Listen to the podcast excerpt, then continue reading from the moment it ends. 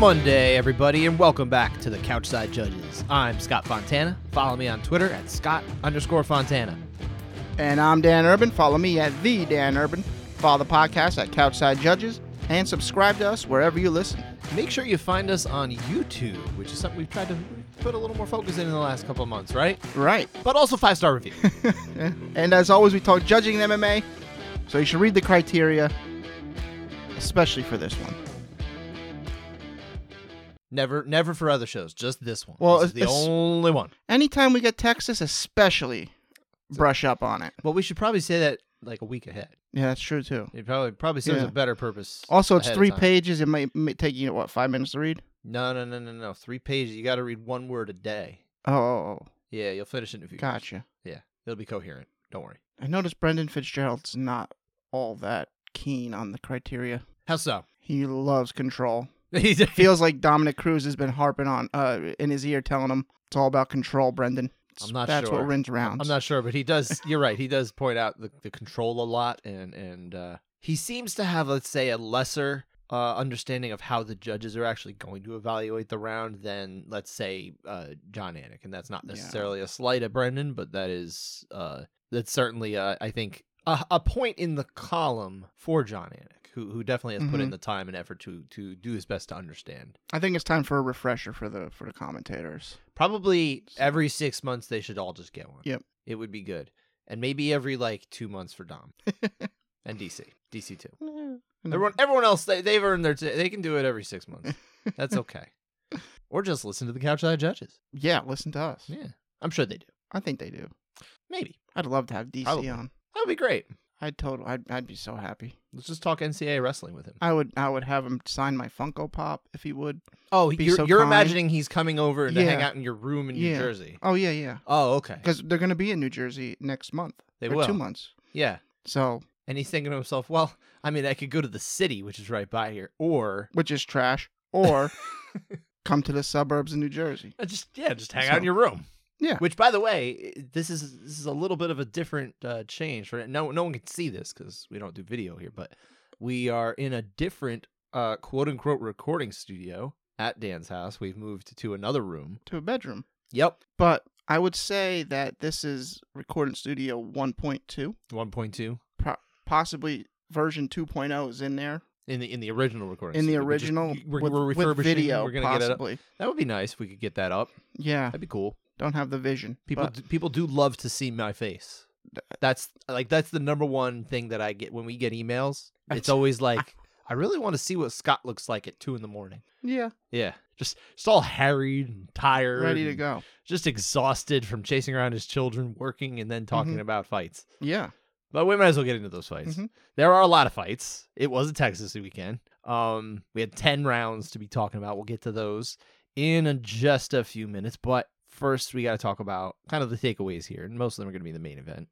Cory Sandhagen looked fantastic. Yeah, it looked made, really good. Made a fight that I think everyone was really excited for it to be maybe like some sort of back and forth, almost war kind of thing. Not that it had to be like, oh, you know, punch for punch kind of thing, but you know, Marlon Vera, we've we've seen him be dangerous in any round, no matter what's been happening to him, and he really just could not get going in this fight at all. Sandhagen clearly won the fight, I think, in everybody's eyes. Um, save for one. We'll we'll get to get to that one, uh, but uh, the question I would have for you, Dan, is uh, about Cory Sandhagen. Do you see him? Can you picture him? Like, can you close your eyes and think to yourself, he'll have his hand raised with the championship belt around his waist one day? Do you do you see that for him? I don't know. Well, that's a good I- answer. I Let's lean- move on. I lean no. You lean no. Okay. I lean no. All right. Getting And off that fence a little bit. Aljo beat him so quick. He So did. I don't know if that's like But that was years ago, and he's he's uh, it's like, and at this point now, what is it? Four years? Three years? it's definitely COVID era. He's added some dimension. I mean, more offensive wrestling. We don't necessarily know what his defensive wrestling is going to be, but he certainly looked a lot more versatile and, and diverse in what he can bring to the cage. I mean, I guess it's kind of a cop out answer, but I'd have to see what he does versus Merab Sure. before I can. And then after that fight, you'll have to say, well, I'll have to see what he does against the champ. Once he wins it, yeah, I can picture it. I know. I would be. It's like, yeah. But even if he loses, but, ah, maybe. Yeah. Maybe he'll go on a run for like one or two. Uh, I I will say this. I I think I think he's young enough in the sport. I think he's motivated enough to fill out his game, and I think he's got the ability to add to it, and, and he does have you know he spoke about the having the the A card that he can play, which is his striking. I think when you have all those three things, you have the makeup of someone who can become the champion even at this weight class.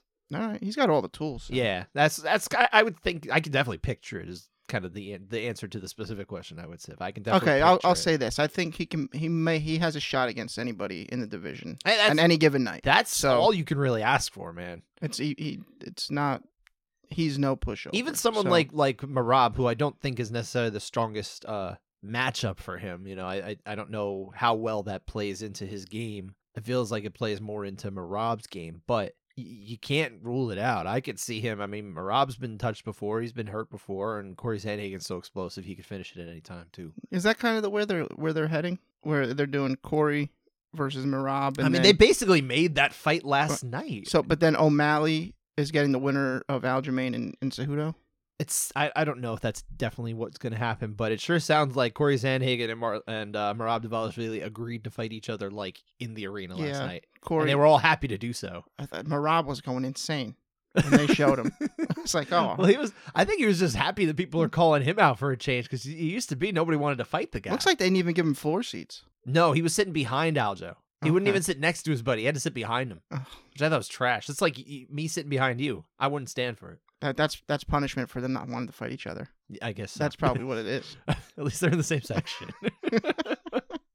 uh, the other question I would have off of the fights from last night in particular is about Marlon Chito Vera. Has he topped out? Hmm. Is this the mo like? it Can, is he even going to get to that title shot? Like, do you think he can get there? Do you give him championship? Can you picture him getting that bantamweight belt? What are you thinking? No, Can't I, I agree. I, that. I'm I'm thinking he topped out. Yeah, you think he topped out? I would I would like to see him and O'Malley go again. See what would happen. I mean, a legitimate win for sure. I'd like to see what happens if uh o- what O'Malley uh, learned from from the first fight.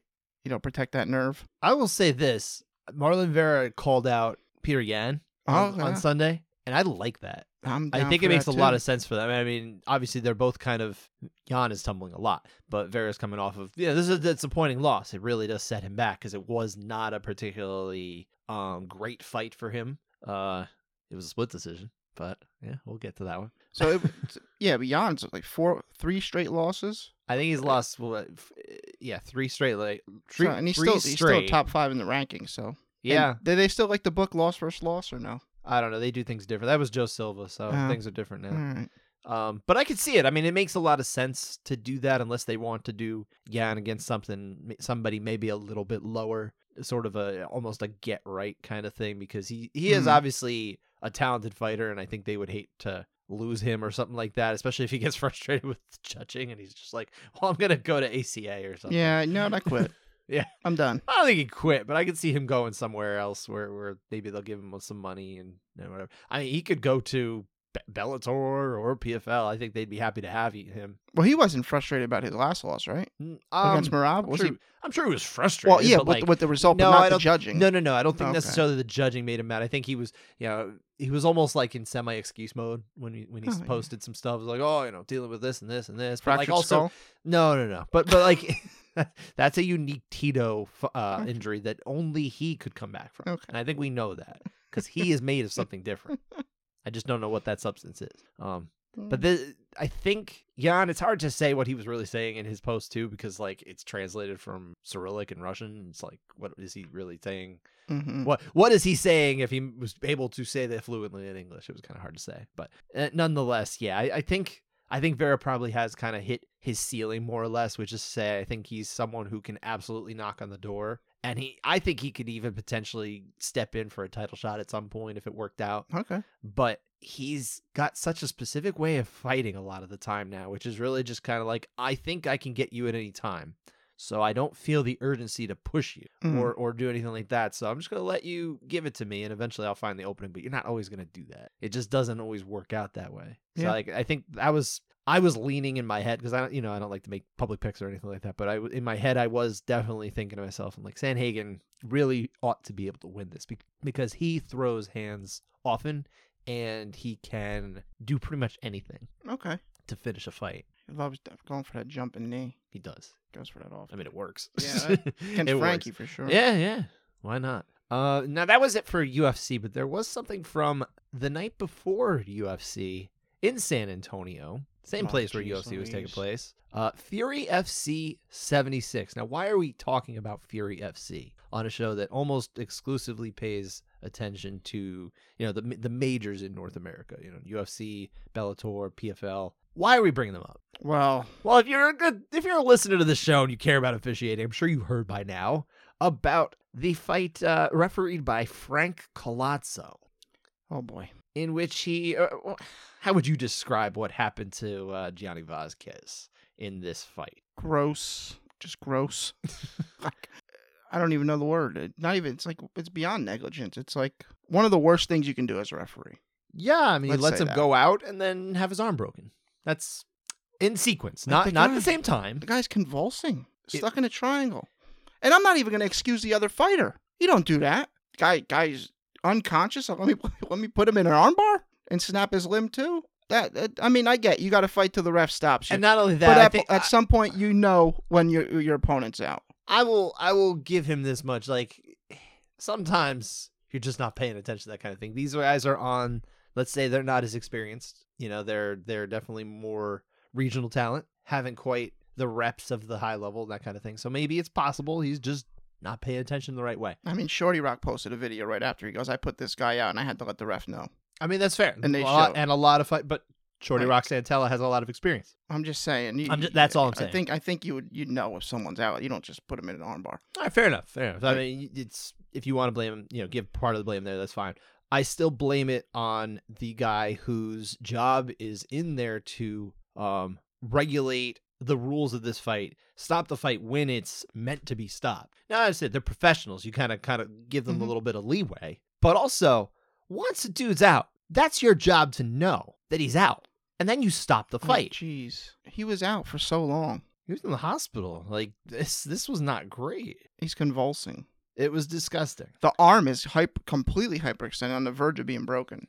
At some point, I believe you got to know this guy is out completely. if I'm not mistaken, I, I could swear somebody reported, uh, and I would have to pull up. I think MMA Junkie was covering this pretty well, but they, I believe it was reported that he did break something in the elbow. Yeah, well, yeah, and, and he shouldn't have to have a broken elbow. No, He went to not. sleep. He wasn't even aware anymore. Like horrible. It it is appalling that that happened. Number one, that's that's full stop. Should not have happened. This was in the main event, I believe, if I'm not mistaken, uh, of uh, of Fury FC. I was not watching live. I, ca- I caught this a lot later, like like a lot of people did. But um, yeah, re- reveals the damage suffered. This is from uh, our guy Nolan King over at MMA Junkie. Uh, wrote this up. My opponent took advantage of that, and with some stupid referee that didn't stop the fight when I went out, and now I have to deal with a potential fracture on my arm and some ligaments damaged too. He posted on uh, Instagram. Some stupid referee. That that's very kind to referee Frank Collazo. Well, I'm thinking the legal action's probably going to be a a bit steeper. I, I I would hope there So- are legal repercussions here in some meaningful way, whether even if it's of the civil variety. Um, this is this is crap. What happened to him is crap. Yeah. And if I'm a fighter, or, or let's forget if I'm a fighter, if I'm a coach, if I'm a manager, if I'm a promoter, and I see this guy's name come across, I'm not putting any fighters in there. I think it goes deeper. If I'm if I'm a promoter or a coach or whatever, like you just said, I'm I'm just not even fighting in Texas. But that, I We're mean, that's a problem out. with something like Fury FC, which is based in Texas. that's just what they do. Go to most of the time. Oklahoma. Well, it's easier said than done, but uh, yeah, I mean, if I'm a coach, I would not trust this man to officiate my fight, my fighter's fight, in a way that would keep him safe enough. Now, look, if I'm the corner, there is a little bit of responsibility there. You, your guy's out, maybe throw in the towel if it's looking bad. But it's hard to tell in that moment too, because you're a lot farther away. Maybe you don't have the best angle. No one Mhm. has a better angle than the referee, and the referee here, Frank Collazo, absolutely failed Gianni Vazquez there. Awful, awful what happened to him. They're horrible. I mean, it's a good thing that he, you know that was the only thing that he did that weekend, right? He, after that, you know, Texas pulled him, and he didn't do anything else. That wait, wait, I'm sorry, my mistake. He actually judged two fights in UFC the next night.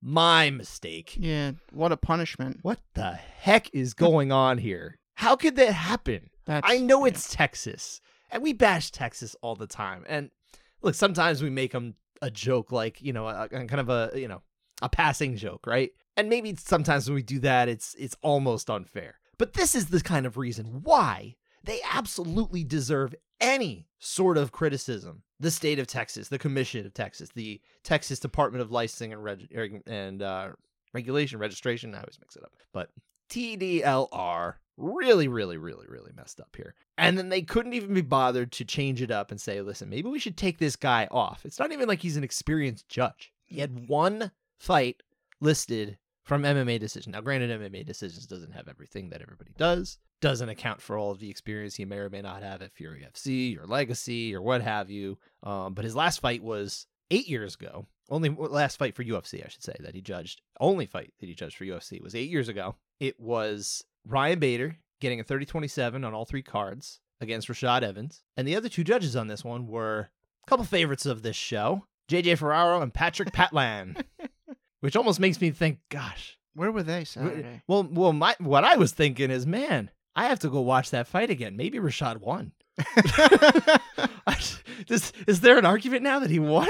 We'll but but I, I I'll I'll take it for granted at this point. We're not going to dig up old dirt for today. But the gall of the Texas Commission to continue to go forward with this man still working for them after an absolute uh, abortion of the idea of being a good official is ridiculous. It is absolutely absurd. I think the people who work on the Texas Commission should be absolutely ashamed of They what they did in this in this particular instance, especially. This They- is absolutely absurd. They just want to cheap out. I mean, I don't know what They- the deal is, but They had how many how many judges? Five total judges, and then however many referees they had also were judging. Yes, every referee who So- worked this this weekend for UFC had at least one and sometimes two uh, judging assignments as well.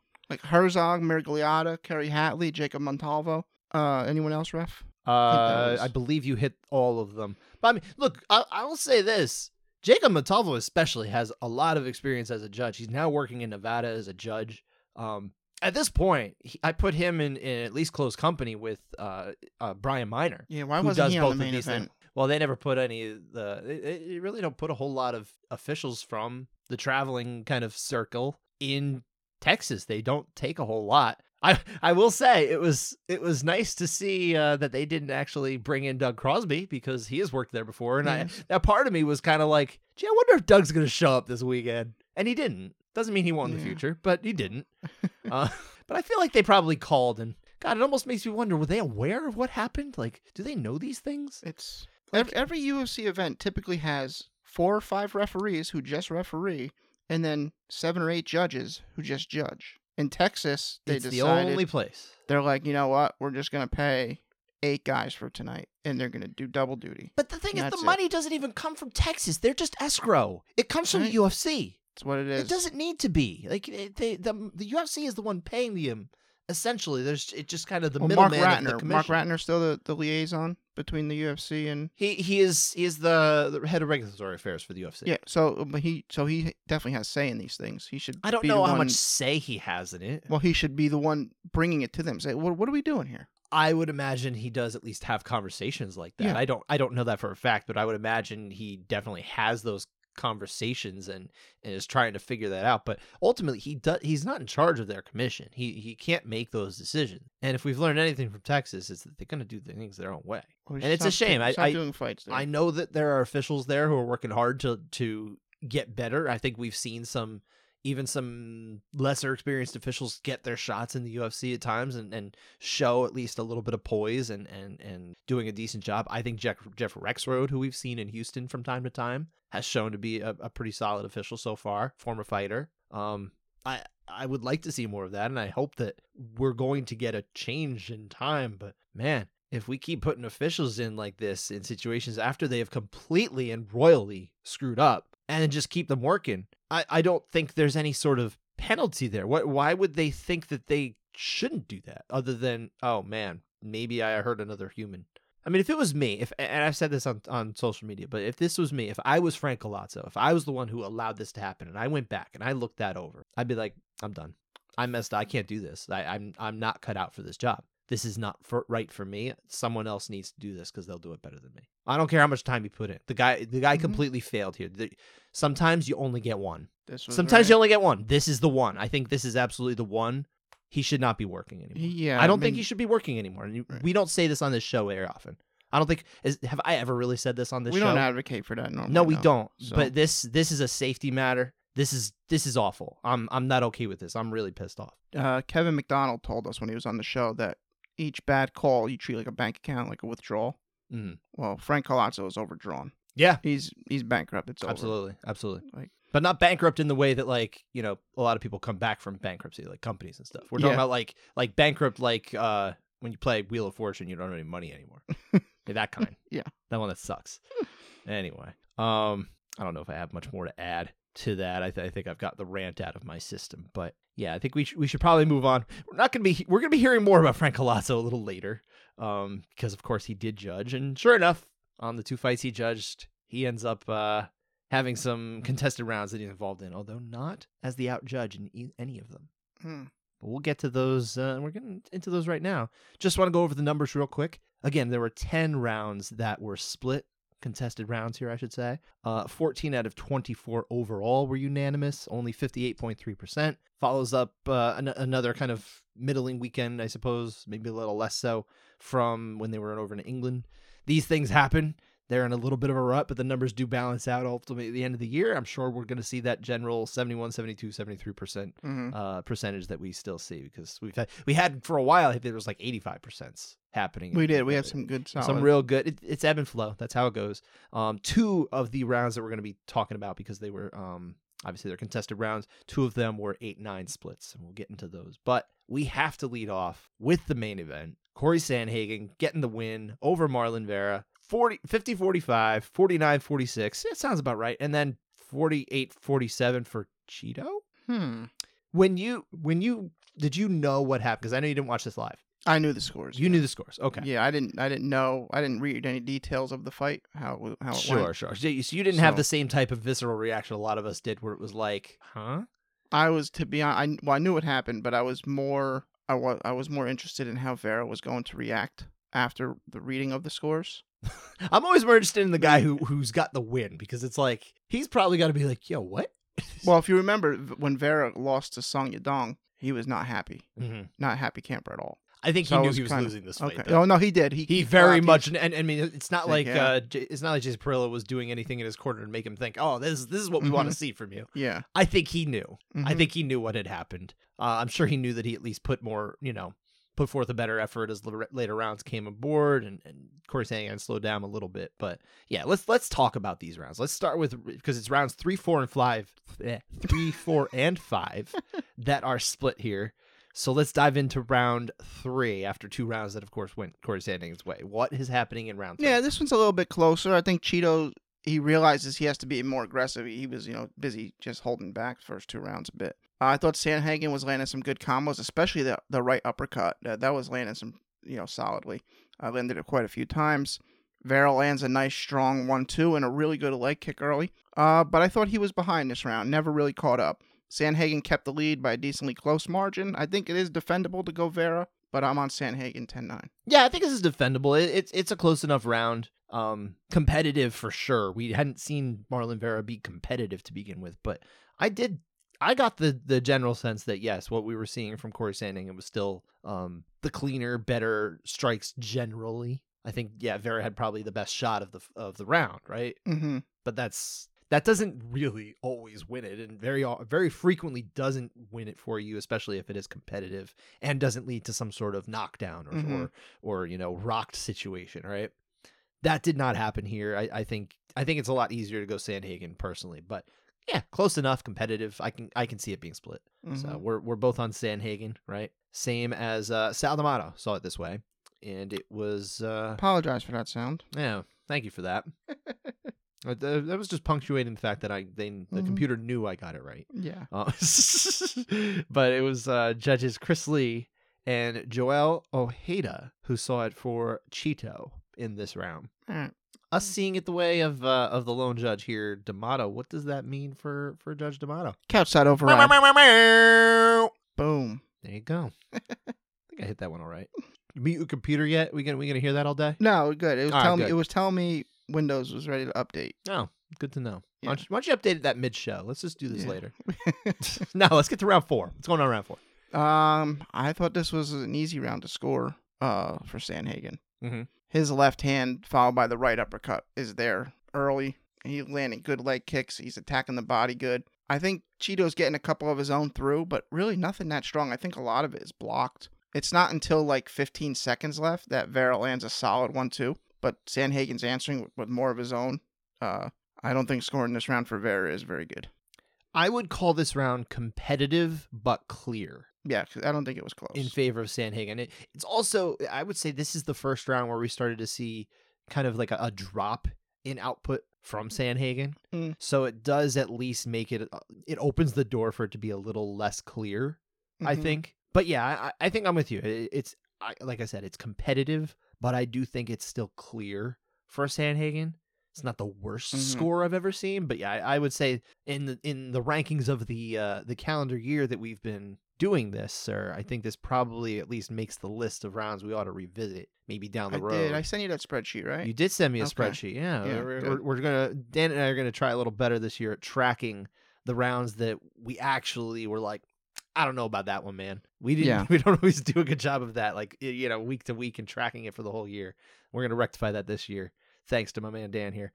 Uh, but yeah, so we both had it the same way as uh, for Sandhagen, same as judges Lee and D'Amato. It was uh, Judge Ojeda, the the local judge, who saw this one for Vera, and uh, yeah, not the greatest score. I really don't think it's a strong score. Mhm. Um, but what that means too is that there's actually a tie on Ojeda's scorecard that doesn't seem to reflect the fight that we are watching, especially. But even beyond that, the individual rounds that have transpired, um, still feels a little weird. Round five, though, what's happening here? Uh, through the first minute, San- it looks like Sandhagen has it in hand right here. He's like back on, Hmm. Uh, but you know he lands some good punches early that lead to a takedown.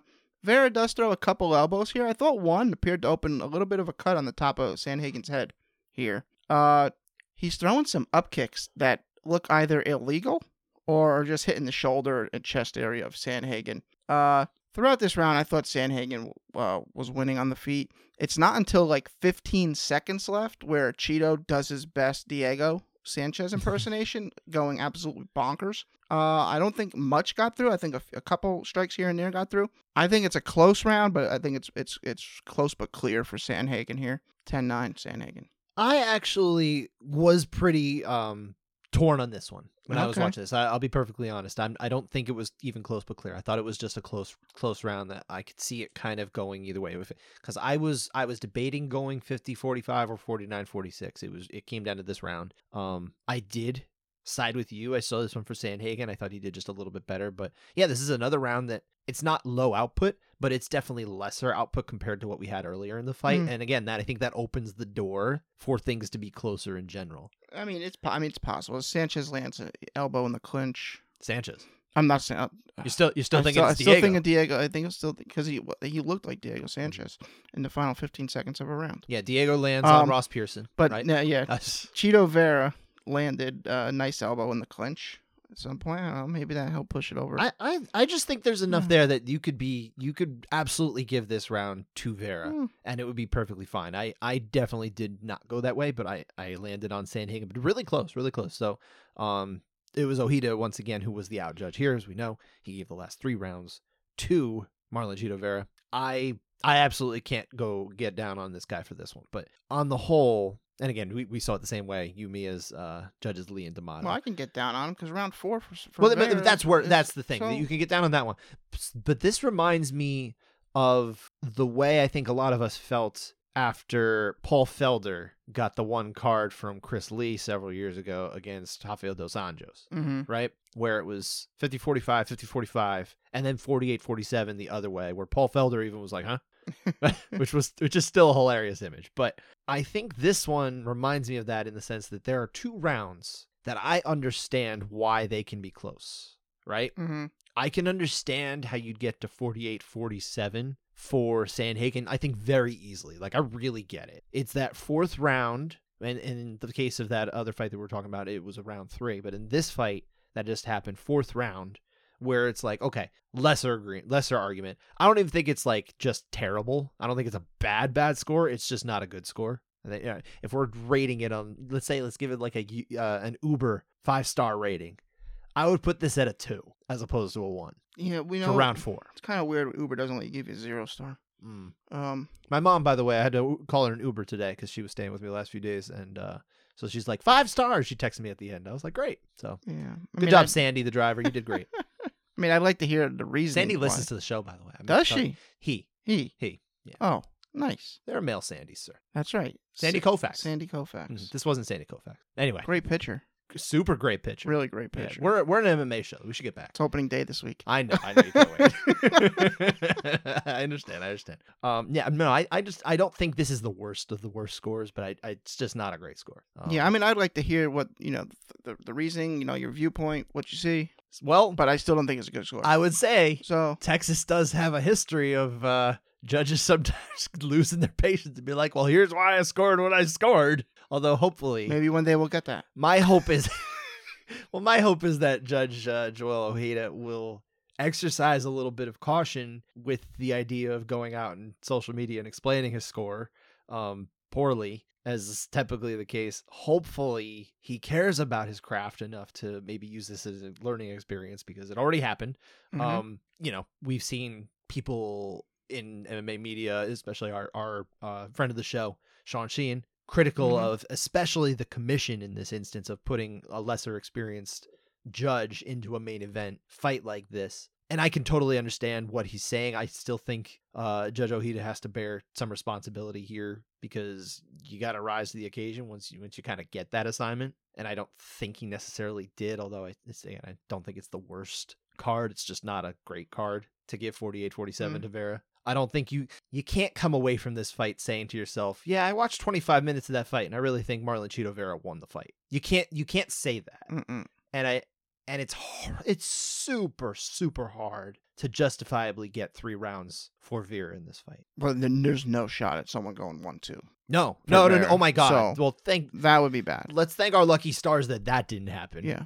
All right, but yeah, it's not it's not great. It would have been nice if maybe the Texas Commission cared enough to let's say put Jacob Montalvo as the third judge here, right? Alongside Chris Lee and Sal D'Amato. We have three judges who are experienced. They've worked in Nevada. I think that would be the better way to do it if I was the one, you know, Mhm. making the assignments and that kind of thing. I don't know what the Texas mentality is in terms of the Texas Commission in terms of how they assign things. I know they certainly love to give referees one shot to judge or two for whatever reason, especially on UFC cards. It's it's very weird, but okay. Very weird.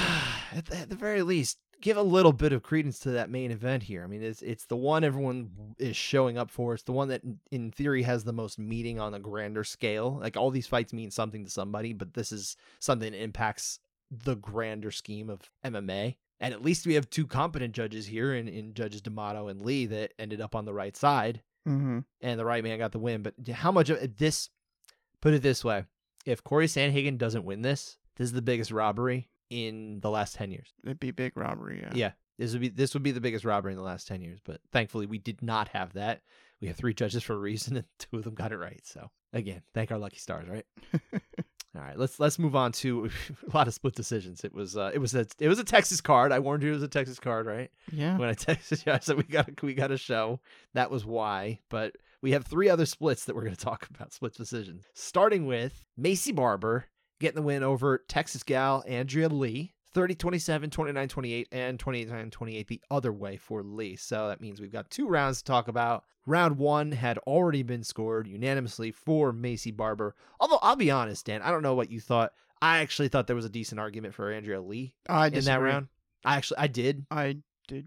You scored it for Lee in round. one? Yeah, yeah, I did. Oh no, I don't. I don't see that. I, I- it's close. It's absolutely I mean, we can Like, talk about it. No, I don't want to go deep into it. I, I would just say I, I, just because all three landed on the same page doesn't mean someone couldn't see it the other way. I accept that, and that's fine. I'm. I don't think it's wrong. Um, but I, I when I did watch it, and I even knew the scores at that point. I, I went back and watched this later after knowing the result. And I watched the first round, and I'm like, that's. I could see that one being for Lee. I think I'm Mhm. gonna go. It would be really close round. I really thought so.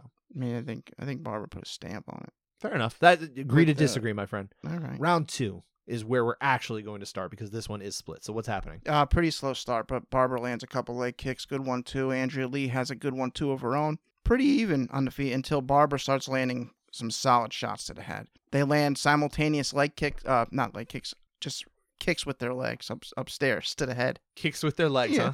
Okay. Uh, Lee's is a bit better. Uh, but then Barber starts tagging her, and you know she's getting over aggressive, gets taken down at the half guard. Lee lands like one good hammer fist and hammer fist and like a scramble. Uh, but Did other she than- land that hammer fist with her fist? yeah, Okay. she did. Good. Just clarifying. No, of course, of Yeah. course. But other than that, I think Barber has the more effective offense. Landed with more impact throughout the round. I think 10-9 Barber. Yeah, I think so too. Close round though. I I, I think you can make the Closer round. close. I would say it's close. I think it's fine. Closer round, yeah. Closer. Okay, fine. You want to say that? It's fine. Um, but yeah, I, I went for Barber as well, and uh, so that meant we agreed with Frank Collazo. Okay, Mhm. fine. Maybe he's a better judge. Mhm. At least nobody's arm breaks and they don't go out conscious because he's judging. So there's that. um, but yeah, so we sided with him and uh, referee Dan Miragliotta. Mhm. I thought Tandan nailed this fight. to be honest, I thought he nailed it. well, we'll get to that in just a moment, of course. But yeah, so yeah, I, I had this one as uh, as a barber round like you. It was Chris Lee who was split off on his own. Lee saw it for Lee. That feels ah, I don't know. I don't know. I think Chris Lee's. I think he's. I think he's giving favoritism here. no, I'm kidding. I'm kidding. Um, little Leon Lee uh, favoritism, right? But no, it, close round. I, I I think it's a perfectly fine score to go that way. So round three, final round. What's happening here? Barber comes out fast. She lands a real strong right hand and then gets taken down by Lee. They scramble. Lee gets on the back for a couple seconds, but before she's shucked off, uh, Barber on the feet. I think she's winning the exchanges. Lee's getting takedowns and doing absolute zilch with them. I think Barber wins this for being the more effective fighter on the feet, where all the effective offense happened. Now this is the round where um Lee's face, or excuse me, Barber's face got busted up a little bit, right? Her nose was bleeding a little bit. Yeah, yeah. I, I I was pretty sure that that occurred. I was it a. I think it was a something in the cl- like kind of in the exchange when they were Mm. going down, right? possibly. That's what it looked like. Um, but I mean, obviously, it's kind of hard to tell, and you do really need to know what strike happened. So if a judge doesn't see exactly what caused that, then it's a little tough, right? But I did give a little bit of because of the damage there. I think there's damage that you got to score, and I think it was a close round to begin with. So I did see this one for Lee, but uh, then again, this is I think another really close fight, another really close round. Excuse me. Mm, I just don't see it that way. I see Barber as being the effective fighter, actually doing something offensive. I think Lee landed like 12 strikes this fight, 12 significant strikes, as you like to say. That's not I- I actually don't- that's not actually the case on the Well- numbers though. What were the numbers? The numbers are actually very close in each round. Um, I'll pull it up, uh, but if you wanted to keep talking for just a moment, I'll get you that number. Yeah, I think Barber. I think Barber's the one actually fighting here. I think Lee was just kind of holding position, staying on top. I yell at Brendan Fitzgerald. He starts. He goes. He starts You, yelling. you have beef with Brendan. he Fitzgerald. goes. He says something. Lee has made the most of her opportunities from these positions, and she I has absolutely not. and I woke the dog up by yelling, "No, she's not! What are you talking about?" The dog looked at me like, "What are you talking about?" I'm sleeping over here. Did you apologize to Radar? Yes, I did. All right, good. Um, look, so first off, the numbers you because you asked for them. Round one, Maycee Barber outlands her significant strikes, seventeen to twelve. Round two, it's seventeen to fifteen, and then round three, it's fourteen to twelve. So Barber outlands in every round, but in the final two, she outlands by only two significant strikes each time. I think that's wrong. She's targeting. that's uh, not the fight I saw. well, a lot of the strikes that Lee lands are credited to the body and legs. okay. So, you know, is it a case where you're maybe not giving as much credence to the the work done to other areas, but you're only concern- concerned with the the head strikes, possibly? Well, if the other two aren't shown any effect, yeah. And in fact, there are actually only ten strikes landed to the head by Andrea Lee. So, She could have won this fight easily had she just started doing something when she was on the ground. She Oh. had plenty of of offen- uh, offensive opportunities. you will get from no argument So- from me, sir, because that is absolutely true. That's something that has to be pointed out. Is I don't give a whole lot of credit to what Andrea Lee did in this fight, to what she did on the ground, because when she gets it down there, she is just holding on. And I mean, I don't know if she's like meticulously and, and ever so slowly trying to set up some sort of arm triangle isolation of the, the head and arm there, but it's not getting remotely close to anything. She's barely like she mixes in like one knee or one elbow to the body, like here or there per takedown. There's just not a lot going on there. And if she wants to win from those positions, you got to mix in more. Like I sided with her in two out of three rounds. I don't necessarily feel like she won the fight just because I gave her two of the three rounds. I think she this is an absolutely gigantic missed opportunity for her because she should have been able to make this a much cleaner win, and she absolutely didn't. So I'm perfectly fine with, especially the the result going the way of Maycee Barber. Like you said, there was a, there was an actual urgency to really fight throughout this fight, but I, I think it's okay to give two out of three rounds to Andrea Lee. Mm, I do. I like Dan Miragliotta scorecard. That's fine. You can you can you can hang out with Me- Tan Dan all you want. Me and Dan are on the same page. There you go. Well, you guys can can go to the uh, the Seaside Heights Boardwalk together. Go get some funnel cakes. Midway cheesesteaks. Midway. Che- there you go. Go for it. Um, summer's on. Summer's. I, I would say around the corner, but it's three months away. Oops. One more day weekend. How far along is that? I, I mean, if you want to Two go months. more, they, yeah, two months, fine, whatever. But yeah, I, I I think it's fine. I, I don't have a problem with this being a split decision. I have no problem with Maycee Barber getting the win. I have no problem with Andrew Lee. Honestly, I'm disappointed we're not giving Dan a couch at override. I'm sorry. I really expected that, to be honest. sorry, sorry. You just you you give favoritism to Hmm. all the Dans. Mm, I think that's what it is. It's a Dan side override. I like that. Yeah, there Yep. you go. That that means nothing. That has no weight. Tan Dan is worth two people.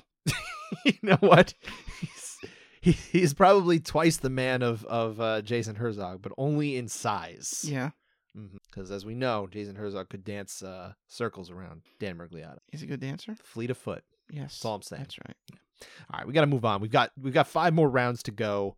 Uh, all separate fights here, but two of them are split decisions. Let's start with uh, Albert Duraev, who got the win over Chidi Njokuani. A very natural split decision here. 29-28 all around. Two for Duraev, one for Njokuani. It was round two that was split. What happened? Yeah, I was a little, I was a little torn on this, but I mean, only because it was a low output round. not a uh, big round. You're right. Uh, very close. Enjo Joe and Joe Kwani Njokuani. landed. Uh, he was landing some good jabs. Uh, but I thought Duraev was returning fire with the heavier shots. I go Duraev on immediate, immediate impact and thought, you know, he had a couple good leg kicks. You know, wasn't really all that much to score. I think you scored this just because uh, Dan Miragliotta also gave it to Duraev, and I'm Did he? pretty sure. Yes, he He's did. on this fight too. Oh yeah, yeah. You're just giving favoritism once again. You sure he's on? It? Yes. Oh, Well, he is on there. Okay. yeah, oh, yeah. Man, all right. I Works make it me. up. Works for me. Well, I'm glad you checked me because sometimes you, you never know. Yeah. Uh, humans, humans make errors. You know, sometimes people, you know, pass out and have their arms broken as a result of errors. But you Yeah. know, mine, mine didn't cost anybody their health, so that was good. um, but yeah, you and I saw it the same way. I saw it for Duraev. I, I, I actually felt pretty okay with this being a Duraev round. It was close, like it's there was no reason it couldn't go the other way because of the the the level of output there. But I felt pretty comfortable with my score Okay. going for Duraev here, same as uh, Sal D'Amato and again Tandan. Uh, it was uh, Chris Lee who was the out judge on this one for Njokuani. Nothing wrong with that. Yeah, I get it. got no issue. Just not a great fight. Sometimes we get those. Uh, but let's move on to someone who is no stranger to split decisions in Texas. That is Trevin Giles. Got the win over uh, Preston Parsons. 29 28 all around. It came down to round three. So, what is going on in round three, my man? Yeah, this was a crazy round. Uh, Parsons comes out That's like a crazy round. comes out like a wild man after they check his eye. He's like, "Oh, they they might stop this. I better go try to kill him right now." Uh, he, I thought he landed some good shots to the head here, and a I thought when he ended his combinations with those low calf kicks, I thought those calf kicks were really solid. Uh, Giles has landed some really solid straights, and you know it's no wonder I, Parsons' eye is battered right now. Uh, I don't think it's newer damage though. I think that damage was already there, as you know they checked the eye before the round started. Uh, Par- Parsons continues to land that low kick, and you know he's making it a dirty fight. Gets the fight to the ground quickly, mounts after that, uh, locks up an arm triangle. Seems a bit too high. May not be the tightest of arm triangles. Giles escapes. Uh, Parsons moves to mount. Giles ends up on top after pushing off the cage. Just just a couple more exchanges. it's a wild Uh, just really wild fight. I, I think Parsons does win it.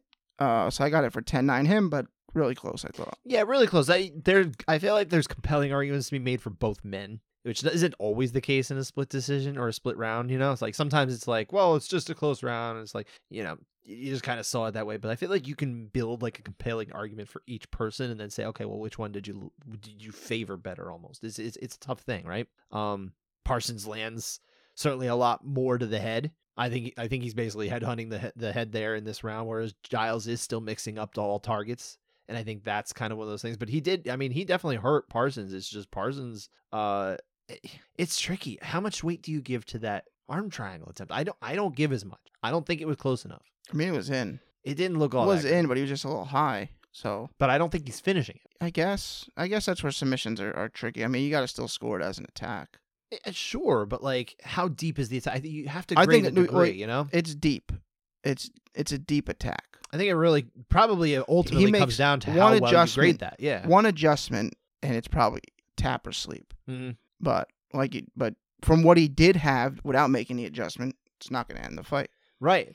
And if that's the case, I mean, what's what's going on here? I mean, I've I've seen you kind of be critical of guys who are just cooking people, you know, uh, with with I like- too. I like. Well, I'm a fan of that actually. That's enough. my style. But as far as uh, no, I understand that, but but in terms of as far scoring, as trying to actually finish, I think he was trying to finish. He just didn't have it perfect. but we don't grade effort. We grade, you know. I know, but it is an attack. I mean, it, it is. It's it's an attack that has to be respected and defended. It's. I guess it's like a head kick that partially gets through. I mean, it doesn't rock the guy, but you still got to score it. Yeah, and I'm not saying we ignore it, but I, I guess I gave less credence to it, and I think that's part of the reason why I was able to go to Giles in this one.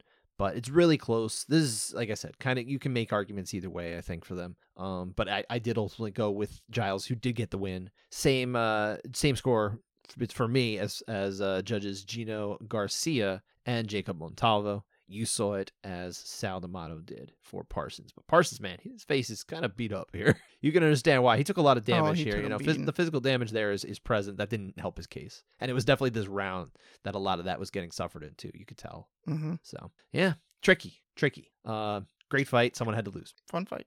Yeah, absolutely. Yeah. Um, less fun fight next, but also pretty impressive.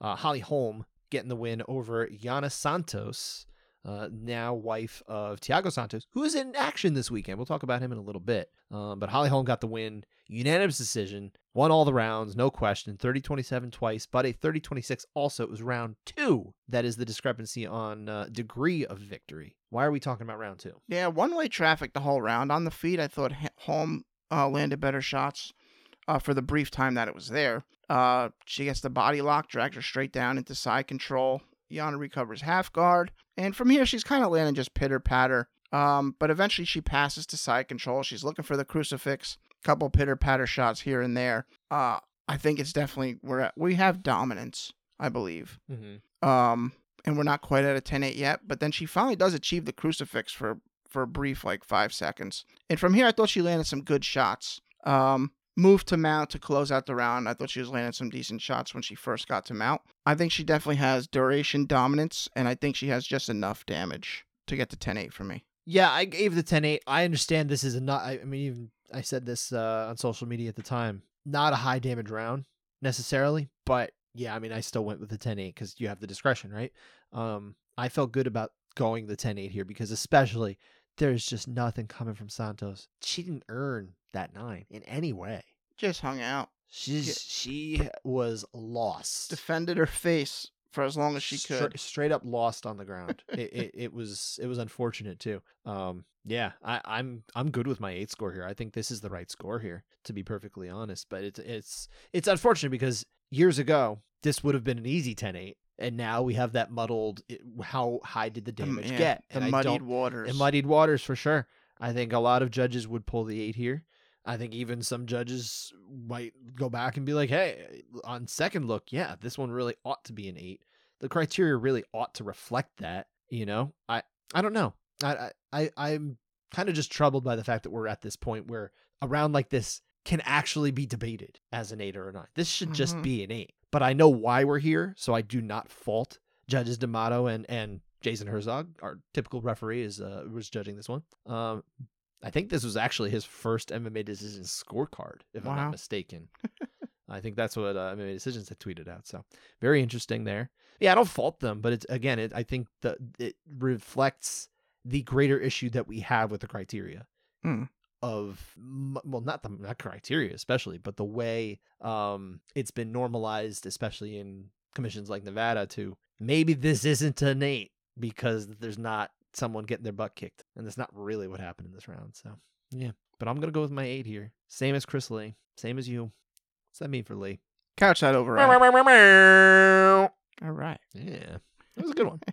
uh, two more rounds here. And the next one we have is another eight nine split. That was Mhm. in CJ Vergara, who came back to win this fight in round two after getting potentially 10 aided in the first round by Daniel Lacerda. So we're talking about a Lacerda eight or a nine in round one. What's happening here? Uh, yeah, Lacerda's pace is just crazy. Uh, definitely ahead. Uh, not by the biggest of margins until he, you know, lands that spinning kick and rocks Vergara. Uh, and then Vergara starts running laps around the octagon. Uh, Lacerda finally catches up to him and drops him with a right hand. Vergara takes another lap around the octagon, and uh, Lacerda waffles him again with another spinning head kick. Uh, I think he had him hurt pretty bad, and he kept landing good shots. Uh, Lacerda, you know, trying to finish, basically gassed himself out, uh, and he had to get a takedown. Uh, he did move to the back though, and he I thought he sunk in a pretty tight rear naked choke, unable to finish. Uh, Vergara had moments, but man, uh, that's a 10-8. There are a lot of reasons So- this is a 10-8. Yeah. Um, this is not the type of round we were just talking about as a potential 10-8. This one has the damage more than anything. and Um, dominance. I think. And Thomas, yeah, absolutely. I mean, there's a total outclassing in in the striking phase here. We have it leads to Vergara not just backpedaling, not just trying to like reset or go somewhere. He's straight up running laps. Mhm. I mean, he's putting his Michael Johnson on. And, and I don't mean the UFC Michael Johnson. I'm talking about Atlanta 96 Mm. golden shoes Michael Johnson, who's probably my favorite sprinter ever. I don't know if you have a favorite sprinter, but he's mine. I've never thought about it. Well, you should. I recommend Michael Johnson. Usain Bolt. That's fair. Can't fault it. Remember there was talks of him coming to be a re- wide receiver. I do remember that. He would have got lit up. it would have been so bad. It would have been. It would have horrible. been horrible. I'm so glad he didn't do that. He played soccer. He actually played some soccer. Oh, did he? yeah, I did. Okay. Yeah, he did. Excuse me. Yeah. I didn't play soccer. I'm not good. I coached my kids' team though. Yeah, Yeah. He had fun. that's good. We weren't very good, but that's okay. We had a fun time. No one's very good in first grade or second grade. At least not around North Jersey. But anyway, um, yeah, I had an eight here. I felt really good about this one. There's really there's no reason that I can think that Vergara certainly earned his nine. Uh, felt like he was trying to give the nine, give the nine away, be like, "Here's an eight, here's an eight. as he was running away, just dropping it, be like, "Take this and go." um, yeah, so I, I feel really good about giving this eight here. It was the local judges, Gino Garcia and again Joel Ojeda, who saw this one as a 10-9 for Lacerda. I I don't know if that's just we, we typically don't see local judges from Texas giving out uh, eights. It just is so rare. It almost feels like a mandate not to. I don't know if that's the case, but it's rare enough that it just doesn't happen. Mhm. And this is I wouldn't say this is like exhibit 8 of what an 8 is. It, there it's probably still not quite like come on guys material, but it's pretty close. Mm. But what does that mean for uh, Judge D'Amato who who did give the 8 as as I think was the right score? Couch side over. Is that the second one for uh, Judge D'Amato Got today? two this He's time. got two today. Wow. Mm. Oof. We got a lot of letters to mail out. I hope they get there too. By the way, uh, apropos of nothing, I actually have a letter that I hope gets uh, to its destination. I have sent out. Did I tell you that T-Mobile is sending my son mail to try and become a customer? My son is seven. Hmm.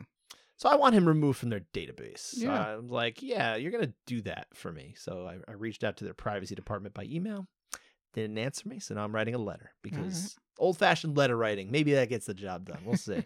uh, moral of the story is don't send my kid mail. No mail. No mail for my kid unless it's money. He'll take it.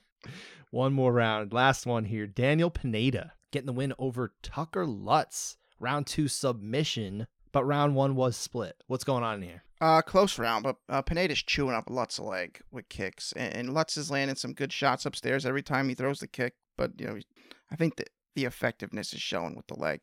Um, but Lutz may have a slight edge until Pineda drops him with a right hand, Yeah. and then after that, Pineda's just landing his own shots upstairs hard, and he takes the round 10-9. Yeah, I think so. I think it a knockdown does not always make the round, but here I think it. I think it. It wasn't just a knockdown and he popped back up. It's like I, he was really hurt there. Mhm. Sometimes you just kind of get stumbled a little bit, or like maybe you're just kind of off balance and, and it catches you, but you pop back up. Here, he fell in such a way it's like, oh, that hurt him, but he just recovered so well. Mhm. Uh, Lutz did. I think Pineda it, it changed the course of the round, hundred percent, and that type of effect from the strike, uh, I think, is so clear that I feel really good about this one being a Pineda round. so I, I, I felt good about this one. Again, let's let's had really good offense for most of the round. It's just or for up until that point anyway. Mhm. Is just there's a clear demarcation point, and I think that means there is a clear winner to this round, and I feel like it's clear enough that this is a Pineda round. Yep. Do, you, do you think that's fair? I like Pineda. Yeah, yeah, I do. Uh, d- so did Chris Lee. So did, good God, Frank Collazo. Why are we always agreeing with Frank Collazo? Yeah. I guess maybe he's the best judge in Texas, just the worst ref. He's a better judge than a ref. That- that's for sure. You know what? If the guy wants to keep working, keep keep him in the chair. Keep him in the chair. But don't don't put him in a referee Mm. uh, role again. I never want to see that. I hope it never happens. Um, Joel Ojeda, this is not a good score. This is actually, I think this is the worst score uh, out of out of the uh, out of the ones we Uh, talked about. I think this don't is worse than any of the ones from. But I think I think it's- round four is the worst. No, I I think this is. I want this added to the end of the year. I want to revisit You this later. this yeah. I do. I, do. was that bad. We'll, No, we'll- no, we'll I it, do. I don't think it was that Bad. I do. I don't. All Maybe right. maybe I'm emotional. Maybe I'm tired. Maybe I'm cranky. Maybe you shouldn't be sending my kid mail. Yeah, don't send him mail. Don't do it. He's seven. That's it. Send him money. Stop. Yeah. Send him. I don't know. I don't know. But but yeah, I mean, I I just I don't think I actually do think that this is worse than giving round four to uh Marlon Vera. I really Hmm, do. okay. I I think it's clear enough. I think there's like there's uh, such a clear point here, which is why it crosses over to the point where like this is supposed to be the round. You know, Mm. it's right. supposed to be. This is the most impactful, the most effective, striking display of the round. It happens from that point onward. And I think it should be clear. So, yeah, that's why I'm a little more uh, emotional about this one, I guess. So. Okay. But again, send my kid money. That's it for the rounds. Uh, we only have three finishes, and none of them were in the first round. so that was that was a weird one. We only had ten fights. We still had twenty four rounds uh, overall. One was a TKO. Two were submissions. So for like the eighth time in a row, we don't have more TKOs or KOs than submissions. I think last week was tied. That's like as close as it's gotten in two months. Okay. it's pretty wild. I like that. Um, a lot of subs, a lot of subs. Watch next time UFC comes back in two weeks. Nine knockouts, no submissions, no even attempts. I'm calling it now. no submission attempts. That's brave. All right, it's not gonna happen. But anyway, uh, don't take that to the bank. Of those three finishes, we're gonna pick two of them. Which one do you have? Nate Landwehr going zero to sixty real quick. Mm-hmm. Uh, to quote Brendan Fitzgerald, Okay. who was corrected by Michael Bisping. Tell him it's zero to hundred, Brendan. Oh God, keep no, keep that over overseas. It's zero to hundred. No, You go zero to hundred real quick. That's the zero song. to yeah, but zero to Zero what, to what 60. song? What song? There's a Drake song. Oh no, see, I, see, I don't listen to Drake. Zero like to sixty is referencing a car. We're not doing that. I thought that's what we were, doing. We're doing. going zero to hundred. Zero to a hundred. That is the saying. Okay. Let me just say something about Drake real quick. What? Now I like Drake because he is a Raptors fan like myself, and Yeah. it was a lot of fun watching the Raptors win the championship and, and hugging the coach and all doing all the goofy stuff. I think he ruined hip hop. Okay. Yeah. Interesting. Whatever. Anyway, there, that's my hot take for the day. Drake Okay. ruined hip hop. Yeah. Go on. Anyway, he rear naked chokes Austin Lindsey. Yes, yes, he does. that was that was that was a fun. That was an, an uncharacteristic performance from Nate Landwehr. A little like maturity in his game. Well, I mean, yeah. Well, he still was bleeding. Yeah, but you know he didn't go So- bonkers. He actually just kept his composure and managed to get a finish. He doesn't usually get a finish. All right. Good on him. What was your favorite? I liked CJ Vergara getting the uh, comeback victory after. I mean, he had a terrible round one. He was just running. Yeah. Take the eight. Take the eight. That's what he said. I thought that it was was- direct quote. I was a little down on his finish. I, it's not that the finish was necessarily all that great, but just the fact that I mean, my God, was he on his way to a 10-7? He was working his He way was. there. He looked like he was on his way to a 10-7. I I hated the fact that he just ignored the knee bar that that Lacerda was like, "Here, please knee bar me," and he just completely ignored in favor of punches. And I I said, He likes to I hit things, man. meh. He likes to Meh. hit things. So we needed. We "Great that he rallied." but we needed a strikes-based finish. He knew that. I guess That was the only one he's we were trying. gonna- He's he- trying to be different second this fi- year. Second fight of the night. Second fight of the night. He said, I, "I know this is lining up. A lot of decisions. There's gonna be a couple submissions. I'm gonna Mhm. throw in a TKO." Mm. That's what he did because at that point he could do whatever he wanted to Dan Lacerda, who was barely competent in this fight at this point. He was so drained, so tired, and getting beat up. So I was actually kind of. I was like, "Oh my goodness, we're gonna see a calf slicer." I was kind of excited. I mean, I was I Um, was sitting there like hoping he doesn't get brain damage, but also kind of selfishly wanting to see a 10-7 actually occur. I don't want. he was on. I don't on- wish it on a person because that's like a bad amount of damage to get if you actually get a 10-7. But I mean, it's just I'm just morbidly curious about 10-7. How many fights have we had that went 10-8 one way and then 10-8 the other way in the next round, and then Uh, even going into the third? It's rare. I, I mean, I can. I don't, I don't have one in my head, but I can think. I can picture like looking at those Mhm. scores on MMA decisions. There's like there's got to be at least one fight that like I could I could dig up if I looked hard enough. Mm. But, but yeah, it's very very rare, of course. But that is it for UFC San Antonio. A lot to un- unpack from that uh, event here. We've got a bit to look forward to in the coming week too, because Friday is Bellator and Saturday, for the first time in months, PFL is back. All right, I like Snuck up on me. I like PFL. As you know, I didn't even realize it was it was literally this Saturday until I I knew it was April one, but I didn't realize April one was this Saturday. yeah, I mean, I'm gonna I'm gonna be watching on delay hmm because it's WrestleMania night. Sure, one. of course. So Got to watch the fake fights first. yeah, I mean the ones I'm interested in mostly to see who, live. who do you want to see live? what do you mean?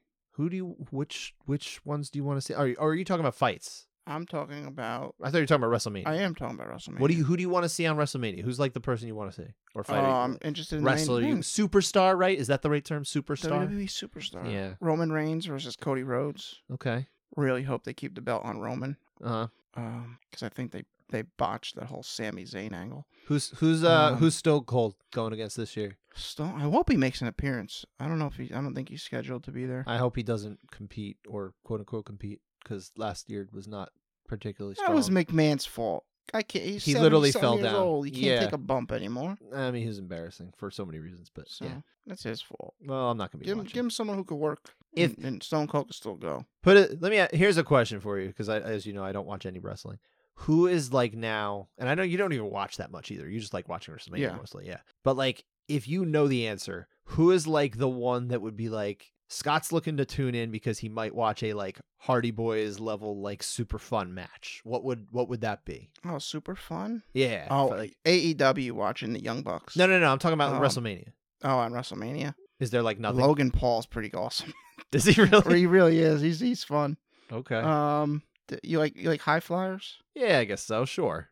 Ah, Because that if I watch them do like technical wrestling on the like when I say technical wrestling, I mean technical pro wrestling. mm. Um, it's like it, it's it just doesn't uh, it doesn't fill my like need for like wow that was impressive Mm.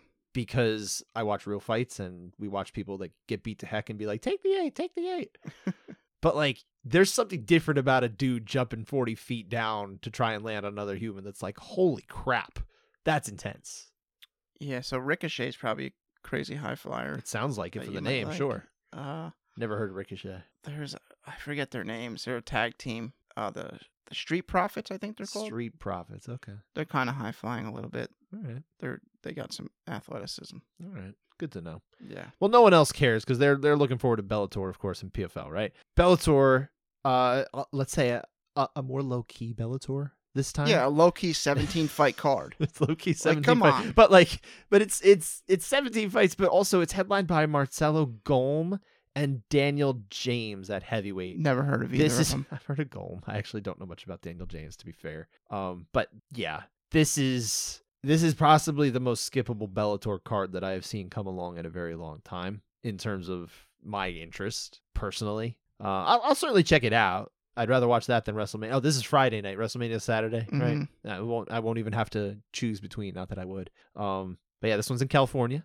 the only other fight that I actually You know- was looking forward to, and probably even more, definitely more than main event, is Cat Zingano and Leah McCourt, because at least the winner of that might challenge for uh, the title. You know how crazy it is Hmm. that how like skippable this fight is. What's that? Tapology's main page fast forwards to the, you know how they show the event. Yeah. The, the the event on their homepage is UFC 287. Oh, see, that's not fair. They shouldn't jumping- skip. They shouldn't skip, skip- past PFL. It's skipping two pel- uh, PFL events.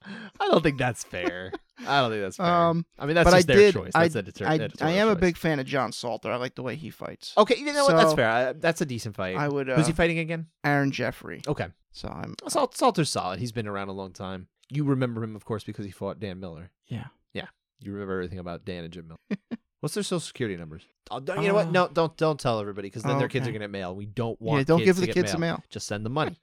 um, yeah, I- I- Zingano and Leah McCourt. I think it'd be interesting if Zingano finally gets like to the title fight against Cris Cyborg, should she resign, which I would expect she would, uh, at 145 pounds, because Cat Zingano has said she's want this fight for a very long time, and it's not yet materialized. So it'd be nice to just like let's just see it. Let's just get it off the board and see if it finally happens. Sure. That's that's kind of what I want. Um, that's Friday night. Starts at uh, 10 p.m. Eastern Time. Main card, Showtime. Uh, PFL though, Saturday night, 9 p.m. Eastern Time. Main card, and it's the featherweights and the light heavyweights kicking it off. The main event being Brendan Loughnane, the winner of last season's 45 pound season million dollar winner Mhm. against Marlon Moraes, who's coming off a knockout loss to Sheymon Moraes, which feels mean to put him against Brendan Loughnane now. Mm. Does this feel mean to you? This is bad matchmaking. Um, I think so. perhaps is it a tournament fight though? It is. Is it It's- It's, the season. Is it randomized? How random do you think these are? I don't know. How random do you think these matchups are, sir? I'm just just gonna leave it at that. Maybe they were looking for their most uh biggest name. Wasn't wait? Wasn't Shane Burgos supposed to be on the Shane card? Burgos is fighting at lightweight. Right, but oh, so he's on the next one. He's fighting. I think he's on the last one of the season. PFL three. Yeah, PFL three. okay. Yeah, it- I was actually talking with him uh, about this when I learned about it a few weeks ago, and uh, it seems like it's more of a a life choice to make it a lot easier to go through this one Mhm. season. Especially he's coming off a knee injury. Uh, I don't think it was a big one, but but it, I believe it was a knee injury. Um, but nonetheless, like that's just going to make it a lot easier for him to make it through four Mhm. uh, weight cuts in a Mhm. season. He cuts a lot. He's a big guy, so he cuts a lot of weight. I like the idea of him fighting at lightweight anyway. So, but yeah, that's not. That's why. That's why we're not seeing something like that happen. And we'll, we'll Okay. get uh, Sam Burgos in a couple weeks later. But yeah, this just feels like mean matchmaking. and not Marlon Moraes. I mean, not for nothing. I thought he was the best bantamweight in the world a few years ago. I really did. But he's lost so many fights in a row by knockout. He's now fighting up in weight.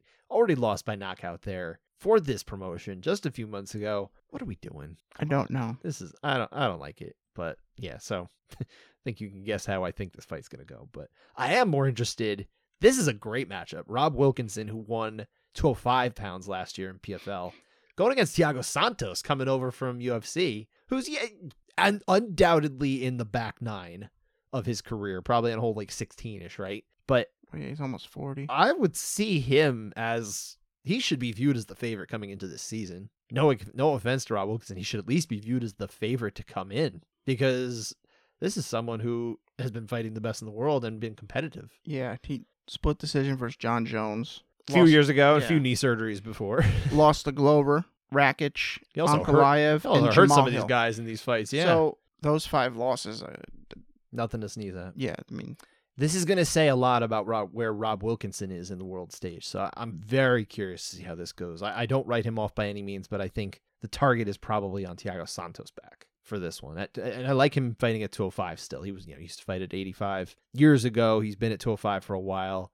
Uh, it's nice that even he doesn't have to think about it in PFL because they don't have an 85. mhm. Although I still think that what PFL should do to be different is they should do seasons for the weight classes that other promotions don't use. They should do 165, 175, 195, and 225. can you compete in both tournaments? I don't think so. I don't think they Oh. would do that. That'd be a lot. Hmm. But nonetheless, I think that would be really cool if they if they and rather than building up their champions at 205 and it's like, "Hey, look, we have PFL's winner at 205." It's like, "Come on, guys." no one's looking at him as better than anybody else. No offense to Rob Wilkinson once again. I feel like I'm just dissing Rob Wilkinson like all over the place. I think what he's done is remarkable to to resuscitate his career, win a million dollars last year. He's legit. But no one is saying he's a top 10 in the UFC and, and probably not even a top 5 in in Bellator at this point. Hmm. Cuz Bellator has a very good 205 pound division. Hmm. So but I'm looking forward to that fight. Those are probably the only ones that I was like super jazzed about from Yeah, This Jack, weekend. Jotko's coming over from the UFC. It looks like. Yeah, but this fight. Jotko has That's- one of the the least interesting fight styles. Right, yeah, so but- that's I was like I was excited for it, and then I remembered how Krzysztof Jotko fights, and I'm like, He's going up a weight class. he is, he is. So So- maybe I don't know. I I don't count him out to win. I'll say that, Mhm. but it's not an engaging style, so I wouldn't say I'm like, yeah, I can't wait to see how he does. but this one's in Nevada. PFL's moving over to Nevada for the first time. That's a big deal. They'll have Nevada judging there, Mm, which is good. great because Nevada judging is not Georgia judging. They are going back to Georgia though. I saw I saw the announcement on it. That's so. where the devil went, I heard. That's a song. Great song. Yeah, it's much better than anything Drake did. Okay, fine. I love hip hop. I, mean, just don't uh, like Drake. You don't All have right. to like Drake. Started from the bottom, now we're here. He just sounds bored, and that's what makes me bored. Okay. Yeah. Anyway, that's it for this weekend. Before we wrap it up, Dan waited very patiently for this. Yeah. From last week, we wanted to talk about Creed 3, which Dan and I went to go see in the lead up to UFC 286. And we didn't know that we were going to walk into a monstrosity of 15 rounds to talk about. So we didn't have time to get to our thoughts on Creed 3, particularly a few things that just didn't add up from a regulatory standpoint. Now, first off, I think we should also preface: I enjoyed the movie. Did you Me enjoy the movie? You enjoyed I the did movie. too. Super fun movie. Had a great time. Turn it off if you're. just gonna be a little bit spoilerish. Oh yeah, yeah, absolutely. Yeah, this is this is the t- point where if you you don't want to know what happened in Creed Three, you should duck out now. Yeah, and then we'll But- see you Monday. Mm-hmm. That's right. yeah. Um, but yeah, there there are a few bones we have to pick with the way uh maybe it suspends disbelief a little too much. Yeah, but guy's got zero pro fights. Gets a title shot. First day pro debut. It is most definitely unbelievable that Damian Damon, Diamond Dame Anderson got the title shot right off the bat. Not only that, but it's more that the the commission cleared it. So he's fighting in California. If they had this fight in Dallas, I would have believed it. Oh, absolutely. Yeah, So- I, I think I can suspend disbelief if they somehow managed to do it in Jerry World, right? Yep. But yeah, 15 pro fight heavyweight champion Felix Chavez going against da- Dame Anderson in his pro debut, fresh out of prison for the bulk of the last 18 years. Yes. Former Golden Globes, cha- Go- Yeah, Golden yeah. Gloves champion, not Golden Globes. but uh, man, no effing way, no effing way a commission clears that. I know it's combat sports, and we've seen some weird things happen. That's not happening. It's not happening. It's just not. Happening. I don't care how much money they throw around. It's not happening. Ain't gonna happen. Um, but it does, right? So this fight Mhm. does happen. It's like, okay, we've already made it here to the point where it's unbelievable, but it's here, right? Then the match starts, and we have Russell Mora, boxing referee, real boxing referee. He's he's in charge of the ring. He's running the show here, or he's allowing just anything to happen. Really, it was kind of a half MMA match here because you got you got Dame Anderson. He's kind of giving elbows. He's Throwing trying, elbows. trying to do trips and things. Knees. It's just uh, what are we watching here, guys? Come on, Russell Mora lets this fight get out of hand in three minutes flat. Yeah. Really impressive. I can't believe he managed to allow this fight to get out of hand so quickly. Apparently, it was a prison rules match. Evidently. Yeah. he, he must have picked some of those things up, uh, I guess, you know, behind bars, Yeah. which is unfortunate that it had happened to him. But nonetheless, uh, can't be doing that stuff. And Russell Mora let it go. I think Russell Mora probably needs to be suspended by the California State Athletic Commission because of his actions in the ring in this movie fight. Yeah. I mean, basically, he killed Chavez. Yeah, Chavez is pretty dead at the end of this one. It's like that's the only reason you could imagine why he doesn't get the immediate rematch, which obviously would have been included in his contract. Yeah, he would. Because this is boxing. Yeah. And he was trepidation he had trepidation about taking this fight to begin with. hmm But then he doesn't get the next fight? What? Well, his mother seems to be his manager, so Sure. she, she heard money and she's like, "Yeah, yeah, we'll take it." But I think she knows better.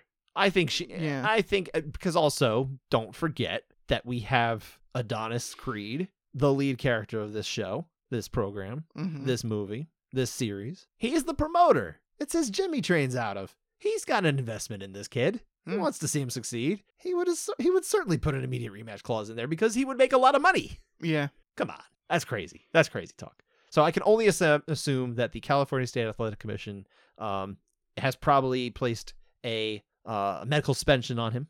He's not ready to fight. See, that's the only way I can explain it away. I will, but still, still feel like there should be that rematch going. But then again, Felix Chavez doesn't look like a very large man in the in the Oh, ring no, there, does no. Not at all. And the reason, sir, is because he is played by Jose Benavidez Jr., who is a welterweight boxer, sir, playing a heavyweight, and he looks like it. It definitely shows. And it doesn't just show like when he's standing next to Dame Anderson, who is played by Jonathan Majors, who looks like a large human He's big. he kind of just looks small like on his own like even in the ring when he was by himself it's like he looks like a welterweight boxer Yeah. which is not a welterweight mma fighter for those who don't watch boxing a welterweight mma fighter is 170 but really more like 190 pounds a welterweight boxer is 147 maybe up to 160 it's a small man not 200 plus pounds Yeah. and he looks every bit of that. Side note, by the way, um, Benavidez' brother David moved to 27 and 0 just the other day on Saturday. Oh, okay. Uh, he beat Caleb Plant, so really, really successful career going on for this guy. Oh, that Maybe- fight actually happened That was a real fight, yeah. because it's, I'm still getting advertisements on my television for that fight. Oh, well, you should probably go So- watch it then. Back in time. like, oh, it's coming up soon. no, it's, hey, he, I guess it happened. he got the win. He got the win. I didn't watch it. I just happened to notice Hmm. that when uh, I saw Benavidez' name come up, and I was like, "Oh, that's right. His brother just fought." Because they were doing the advertisements. Mine, mine went Hmm. away, I guess. um, I will say, and I think we can close on this, sir. I thought Tony Weeks, who, as we all know, judges uh, MMA, Mm-hmm. and we talk about frequently on this show, thought he did a solid job officiating uh, Dame versus uh, Creed. He did a good job. I think he did a fine job. So It uh, was- ni- nice job by by Tony Weeks. acquitting himself well in uh, the other sport that he's probably more well known for, judging, Mhm. uh, officiating, Yeah. uh, refereeing boxing. Yeah. Covered in blood. He wasn't covered in blood for this one. Well, let me get to that. I think their makeup budget must have been like twelve bucks, because no one took any damage in this back No, they and forth didn't. battle. Now they look like pretty humans afterward. You're right. Like, what is going on? This is the Rocky series. You're supposed to look horrible after your fight. Well, Stallone looks horrible before the fight, so I mean, I had to at least lean into it. I guess. That's not Right. Michael B. Jordan is, is a is, is a what you would probably consider to be a handsome man. A Also not a boy. heavyweight. A pretty boy. Yeah, not a heavyweight though. yeah, I would say more like a like a light heavyweight boxer, right? Isn't that like 180? I don't know or something like I- that. I don't know. What I don't know. I, I always get screwed up with the boxing because I, I remember I I was a boxing fan before I was an MMA fan, but like I've left a lot of my boxing knowledge behind because there's just been so much MMA to cram in, and I don't have time to keep up with boxing. Um, yeah, But yeah, I was really expecting Tony Weeks to be covered in blood, he was not. and No. that was disappointing. No one was covered in blood. There was no blood actually. But I mean, It's like when you play a video game, you're like your parents are like, "You got to turn off the blood," so they, they turn the blood setting off. so Creed Four is has been announced. Is that right? Yeah, I don't know what what. No one knows what the story's gonna be, but Well, I would think. um, not. and then probably Creed Five will probably happen, and then you get a Mara one. I think it'd be. and Re- then- yeah, that's right. They're gonna do a Mar. Uh, Eventually, she'll get old enough. Yeah, That would be interesting, though. I, I would be interested in that fight. they keep this movie. if they can keep this franchise going forever, be great. Yeah, why not? Just it, it'll always be another child along the line that's going to be boxing. Maybe they should do like they should go back in time. They should do like pre Apollo Creed. Like, how did Apollo rise to the top? Ah, nice. he beat that other guy, and then who beat that guy? So like Yeah. we can work in two directions here. We can Go, all the way back to Yeah. the guy who beat John L. Sullivan, right? in a hundred rounds of bare knuckle boxing. Oh, boy. All right, that does it. We'll be back again on Monday. Break down. Um, what are we gonna do? PFL and, Bellator, whatever is That's what interesting. we are just talking about. Yeah, Yeah. why not? yeah, sure. I don't know if we'll do every fight from the 17 round Bellator card plus PFL, but we'll figure out. We'll probably cherry pick, make make some interesting choices from each one. Yeah. We'll see what we get. All right. Thanks for listening. Take care, everybody.